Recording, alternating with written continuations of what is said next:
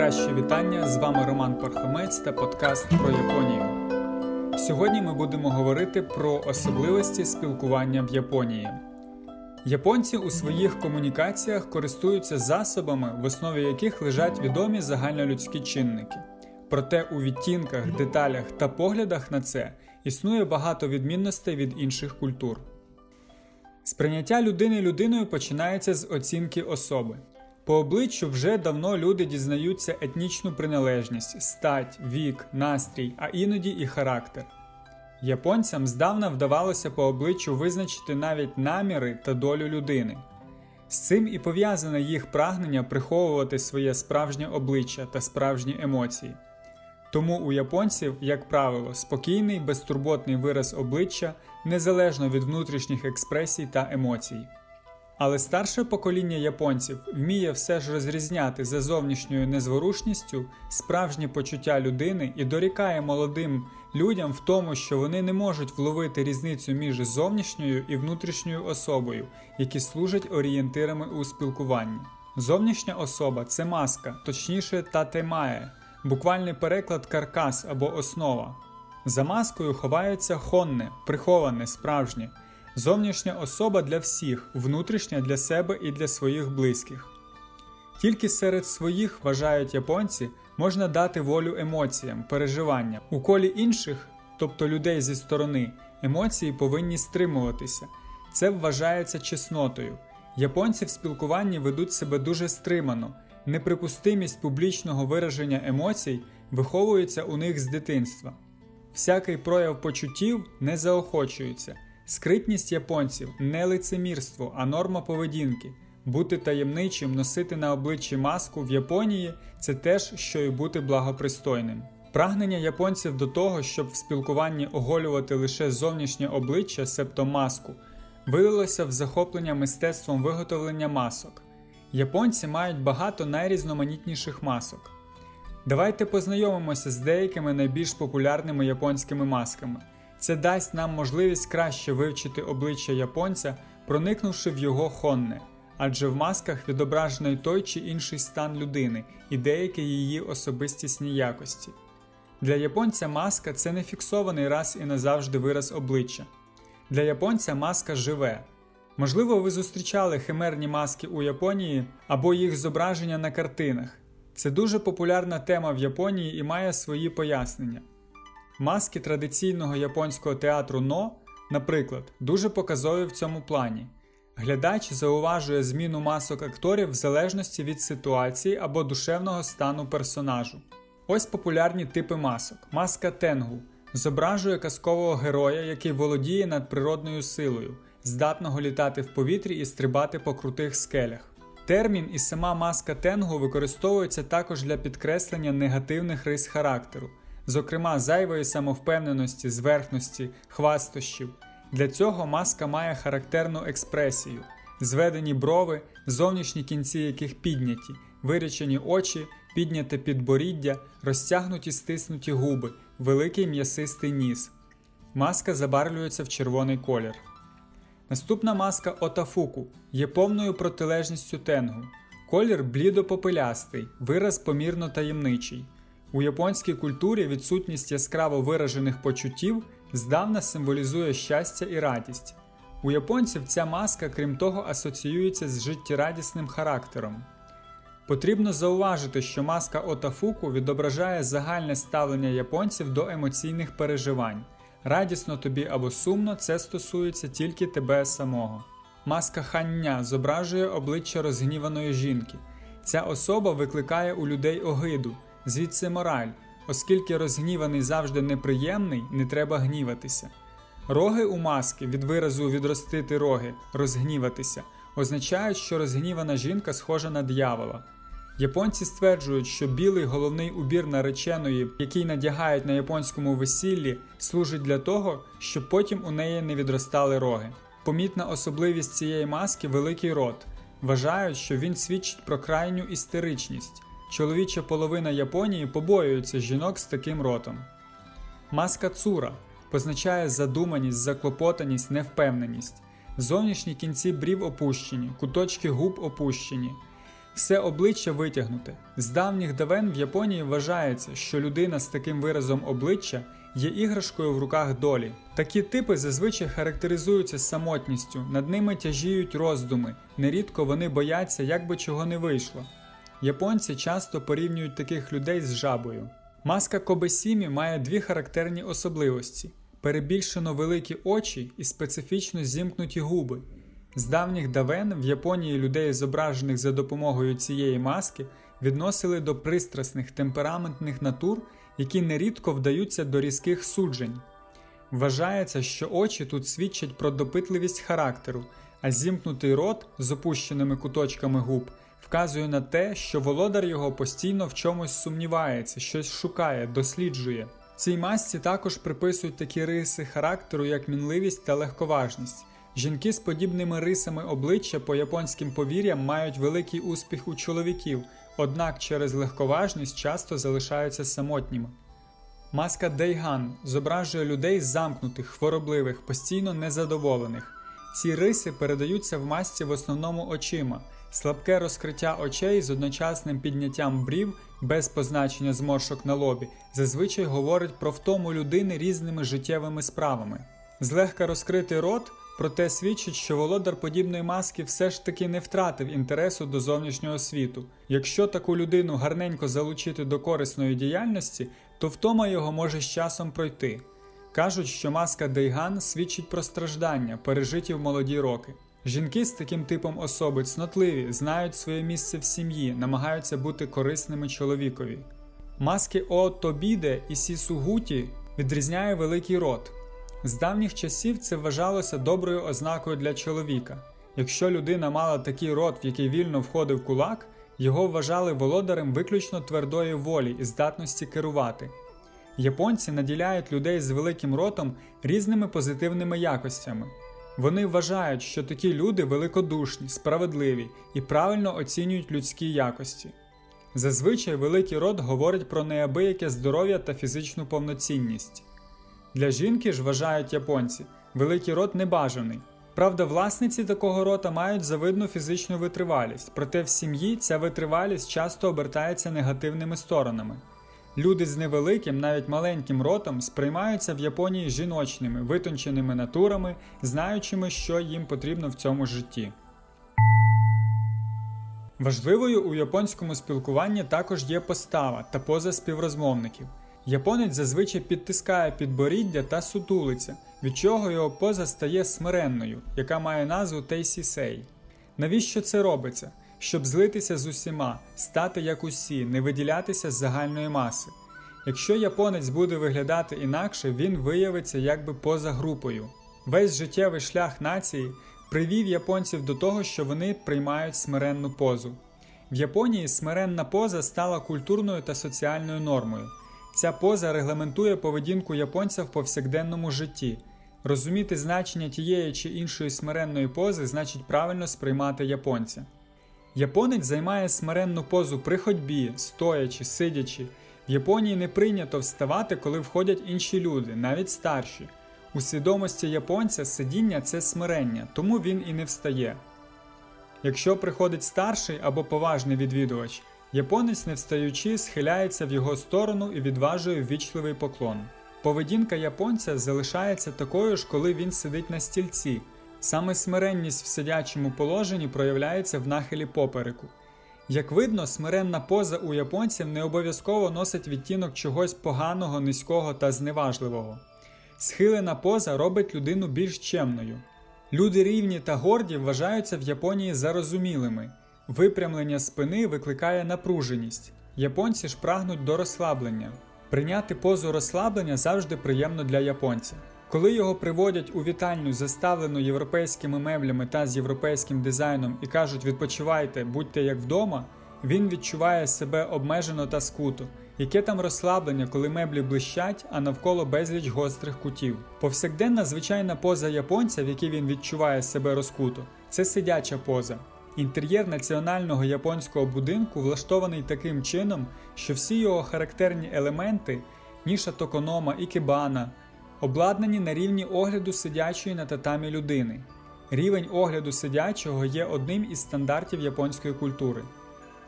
Сісти на татамі по-японськи це стати на коліна або опуститися на схрещені ступні ніг. Тільки тривалі тренування сидіння з дитинства дають можливість утримувати цю позу більше півгодини. Цікаво також звернути увагу на посмішку і сміх. Ми звикли, що посмішка з'являється на обличчі, коли людина переживає щось приємне. Сміх супроводжує раптову радість або будь-які інші позитивні переживання.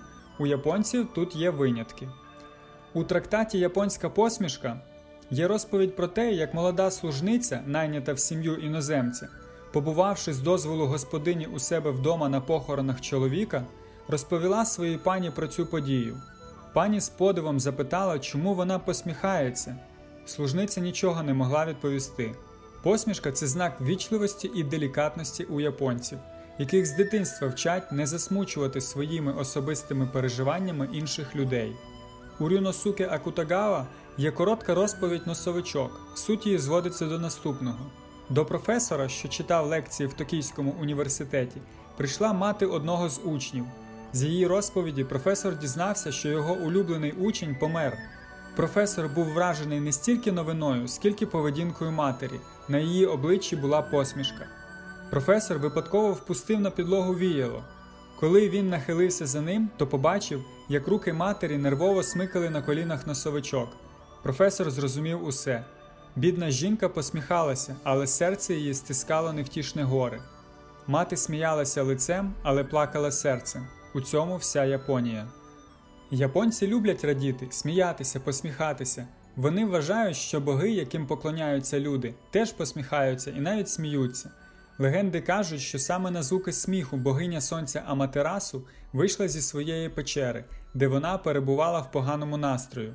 Якби богиня не почула сміху, вона залишилася б в печері, і тоді не було б ні сонця, ні Японії. Для японця існує не тільки радісний щасливий сміх, який завжди був переконливою силою. Завдяки розвиненому почуттю власної гідності японці особливо остерігаються стати посміховиськом. Про це знає кожна японська дитина. Якщо ти вчиниш погано, люди тебе засміють. Посмішка або сміх в Японії можуть означати різне: це і ознака дружнього ставлення, і вираз стриманості, скритності, і відкрите вираження емоцій, і ознака незручності, викликаної скрутним становищем. Посмішка японця може означати Я розумію або Я не розумію. Тому не дивно, що однією з найбільш звичайних посмішок японців є загадкова посмішка. Такі посмішки відображені і на обличчях Буд, що розташовані в храмах. У японців можна розрізнити кілька типів посмішок: посмішка, за якою ховається печаль, жінка, яка зустрічає чоловіка, що повернувся з похорону друга, пихата, невизначена посмішка, зрозуміла навіть шестирічною дівчинкою, соціальна усмішка, яка є подібно кімоно, надягають її для відповідного моменту і яка зображується з метою дотримання благопристойності, професійна усмішка, наприклад, лікар, який посміхається пацієнту, задоволена усмішка людини. Це, наприклад, людина у віці. Коли людина перетинає кордон іншої держави, вступає в атмосферу іншої культури, їй не завжди легко здійснити контакт з місцевими жителями. Взаємини в Японії обставлені численними умовностями і традиційними приписами. Дане зауваження особливо відноситься до безпосередніх контактів. При безпосередньому контакті неминучі взаємні погляди. Психологічні дослідження показують, що манера дивитися в очі в процесі спілкування в різних культур різна. Визначають так звані витріщені культури, де прямо дивляться на співрозмовника, до прикладу, Франція, Італія, Близький Схід, Південна Америка, менш витріщені, наприклад, США, Скандинавія, Східна Європа, та сором'язливі Японія, Китай, Південно-Східна Азія. На перший погляд можна віднести японців до типу витріщені. Це пов'язано з тим, що вони нерідко напускають на себе сердитий вигляд, приймають позу залякування. Подібна манера поведінки була нормою у самураїв. Відомо, що самурай, вийшовши з дому, уважно вдивлявся в людей довкола, ніби відшукуючи серед них ворогів. Старе японське прислів'я каже, коли самурай виходить на вулицю, він повинен зустріти сімох ворогів. Від цього його обличчя робилося напруженим, а погляд страхітливим. Безумовно, ця манера не могла не залишити слід в психології японців. Проте часто більшість простого населення опускає або відводить погляд у розмовах.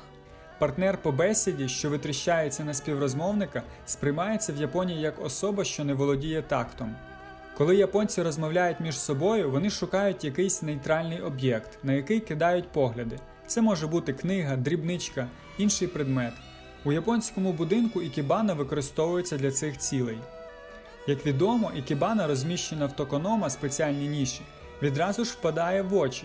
Зазвичай гість завжди починає розмову з традиційних розмов з приводу ікебана. Розглядаючи її, гість відразу вловлює настрій господарів. Він робить певні припущення, а також сприймає настрій господарів по тону голосу, жестам, позі, ході. Наявність такого роду амортизаторів в міжособистісних контактах неодмінний атрибут спілкування в японській культурі. Для того, щоб пом'якшити напругу від погляду людини, яку японець бачить вперше. Найбільш бажаним для японця буде сісти з ним за стіл і пообідати. За столом партнери, перебираючи амортизатори спілкування, до прикладу, меню, приладдя, страви, звикають до поглядів і один до одного. І нерідко робляться місірогосі, хорошими знайомими. Для японських жінок діють інші правила. Традиційно в Японії доброчесною поведінкою жінки вважається, коли вона мовчить і відводить очі. Пильний погляд жінки на незнайомця розглядається як заклик до інтимності.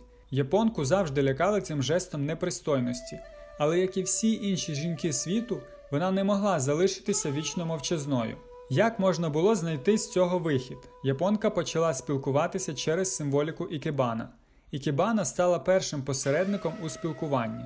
Іншою відомою традицією в Японії є те, що усі вітання супроводжуються поклонами. Уклін або одзігі є наочним відображенням соціальних відносин. Ось кілька неписаних правил, що дають зрозуміти, хто, кому і як відважує уклін. Існує три види поклонів: сайкейрей, ординарний церемоніальний уклін і легкий уклін. Слово сайкей-рей означає вищу форму привітання, уклін, який відбувається повільно, глибоко і висловлює повну повагу.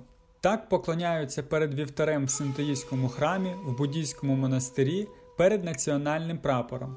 Раніше уклін Сайкей-рей відважувався імператору. Після війни японці вітають імператора так само, як і інших людей. При простому поклоні корпус нахиляється на 20-30 градусів і в такому положенні зберігається близько 2-3 секунд. Якщо вітають сидячи на підлозі, то руки кладуть на підлогу долонями вниз, голову схиляють так, щоб вона перебувала над підлогою на висоті 10-15 см. У разі легкого поклону робиться невеликий нахил корпусу і голови, що триває лише одну секунду. Руки при цьому тримають з боків або на колінах.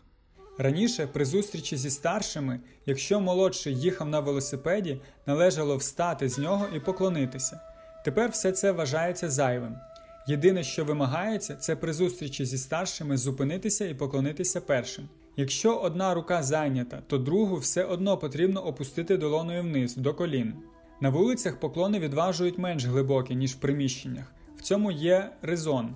Дотримання всіх формальностей поклону може бути перешкодою для інших перехожих.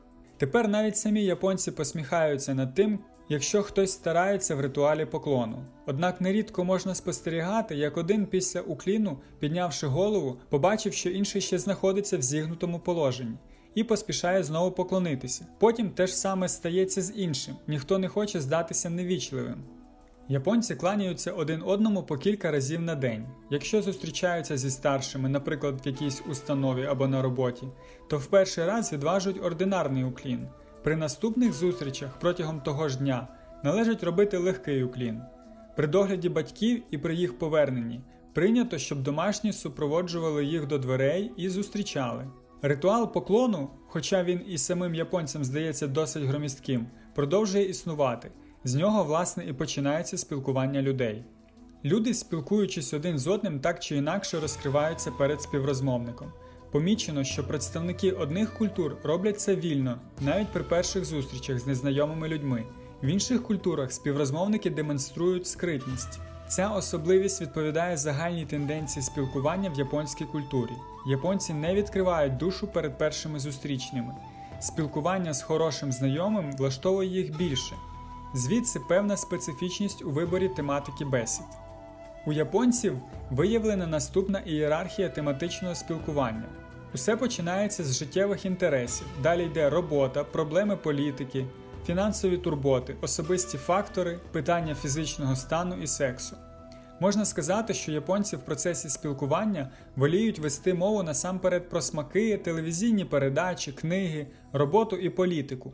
Формування довіри у них іде саме в цій послідовності. Тому перескакування через загальні питання і спроба відразу почати розмову про питання особистісного порядку викликає негативну реакцію. Впевненість в спілкуванні починається формуватися з того моменту, коли люди відчувають тягу один до одного.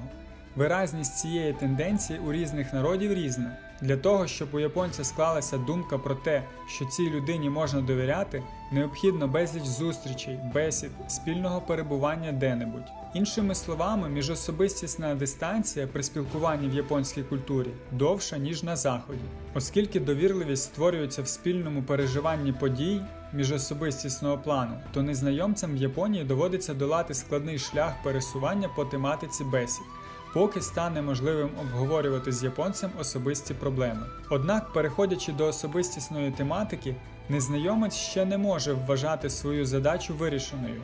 Його підстерігають нові підводні камені, це мовні бар'єри. В усному спілкуванні японці часто відчувають страх, незручність і збентеження, коли розмовляють з іноземцями. Тому іноземці часто вважають японців ухильними, пасивними, некомунікабельними. Але чи так це?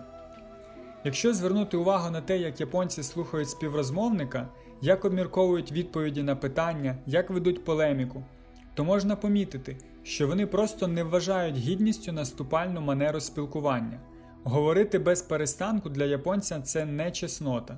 Стриманість взагалі є нормою їхньої поведінки. Дітей вони з ранніх років привчають не говорити занадто багато, не перебивати співрозмовника. Дітей вчать не розмовляти під час їжі, не вступати в спілкування з незнайомими людьми, якщо в цьому немає особливої потреби. До того ж, японці стурбовані своєю репутацією, збереженням лиця і тому уникають всього, що може поставити їх у незручне становище. Чи є мовчання золотом? Потрібно визнати, що японці менш балакучі, ніж, наприклад, американці, однак вони не мовчазні. Дослідники підрахували, що більш ніж 4 години на день Японці залучені в розмови один з одним. Як видно, для японця мовчання не золото. Проте японці не прагнуть до розмов, вважаючи за краще обходитися без частих висловлювань. Дослідження свідчить про те, що велика частина японців відчуває певне почуття страху перед усним виступом. На відміну від американців, наприклад, японці більш пасивні у всіх видах мовного спілкування. Основні характеристики мовного спілкування японців будуть наступними. В більшості соціальних ситуацій японець не керує ходом бесіди і не намагається її підтримувати. У розмові він не прагне панувати або переконувати. Японець зазвичай робить короткі зауваження і не вимовляє довгих тират. Є всі підстави сказати, що типово для японця почуття відповідальності за свої слова. Японець не схильний сам починати розмову, він дає робити це іншим. Говорить він з обережністю, не дозволяє собі вільних висловлювань, проте в компанії з друзями та добре знайомими японець розмовляє охоче. Типовому японцеві не властива швидка мова. В розмові він часто робить паузи. Японець усвідомлює, що це недолік для публічних виступів. Японці виявляють дуже велику вибірковість щодо співрозмовника. Для них важлива група, до якої той належить. У зв'язку з такою особливістю японці утримуються від розмови з малознайомими людьми, і тому на різних конференціях і зустрічах часто залишаються без компаньйонів. Японці нерідко абсолютно байдужі до того, прислухаються до їхньої думки чи ні. Японці цінують доброзичливий тон спілкування. Вони далеко не завжди стануть заперечувати свого співрозмовника навіть якщо він висловлює протилежну точку зору. В японській мові багато слів містять в собі найскладніші соціальні відтінки. Підтекст, який притаманний кожному висловлюванню, в японській мові має виключно велику вагу, іноді весь сенс сказаного можна відчути тільки за одним словом. В цілому, приблизно одна десята суті справи лежить на поверхні і може бути схильна до словникового аналізу, усе інше в підтексті, в самій побудові бесіди в розвитку обговорення, що створює відчуття розпливчатості мови. У мовному спілкуванні японець при зверненні висловлює свою соціальну позицію, підлегле становище або навпаки перевагу по відношенню до співрозмовника. Це робиться за допомогою спеціальних префіксів, суфіксів визначених слів. Одна група іменників, займенників, дієслів вживається тільки стосовно до нижчих по статусу, інша до вищих, третя тільки по відношенню до рівних. Раніше займенник я мав право вживати тільки імператор. Півстоліття тому в японській мові вживали 16 слів для позначення ви і ти. На сьогоднішній день зберігається до десятка форм звертання до дітей, учнів та слух. Є 9 слів для позначення поняття батько, 11 слів для позначення дружина, 7 для син, 9 для дочка та 7 для чоловік. Правила вживання всіх цих і ряду інших слів кореняться в соціальному оточенні і пов'язані з правилами та нормами. Найбагатша синоніміка розмовної мови дозволяє японцям по-особливому будувати бесіду, дає можливість тактовно торкатися делікатних тем. Японців дратує прямолінійна манера спілкування, вона здається їм незграбною. В Японії довести справу до повного розуміння в ході бесіди значить зробити так, щоб найбільш гострі кути були згладжені, закруглені. Кадога терору обходити згладжувати гострі кути, кажуть японці. Вони вважають, що краще вести обговорення так, щоб воно просувалося довкола суті справи до тих пір, поки не будуть представлені всі точки зору. В цьому випадку суть поступово і виявляється, оскільки кожен уже якби визначає найголовніше шляхом оточення його в процесі дискусії шляхом багаторазових підходів до нього по колу. Кажуть, що японці навчаються такій тактиці ведення бесіди під час гри в Го. У цьому є частка правди. Сучасна японська мова містить в собі складну систему побудови ввічливої мови, яку не можна вважати лише фразами вишуканої чемності. По одному тільки вмінню вживати ввічливі звороти, японець легко визначає культурний рівень співрозмовника. Уміння швидко і правильно користуватися такою мовою становить чи не найважчу сторону оволодіння японською мовою. Оволодіти цією системою звеличення співрозмовника і приниження себе вдається тільки після тривалої практики, перебування в мовному середовищі, постійного спілкування з японцями. Розуміючи це, японці прощають багато помилок іноземцям але вони дуже вимогливі і суворі, якщо співрозмовник японець порушує кодекс чемності. Ось такими цікавими є особливості спілкування в Японії, безліч правил та норм, які є не досить зрозумілими для західної культури. Дякую за увагу! З вами був Роман Пархомець та 10-й випуск подкасту про Японію. Це є завершення першого сезону подкастів. Сподіваюся, почуємося у майбутньому.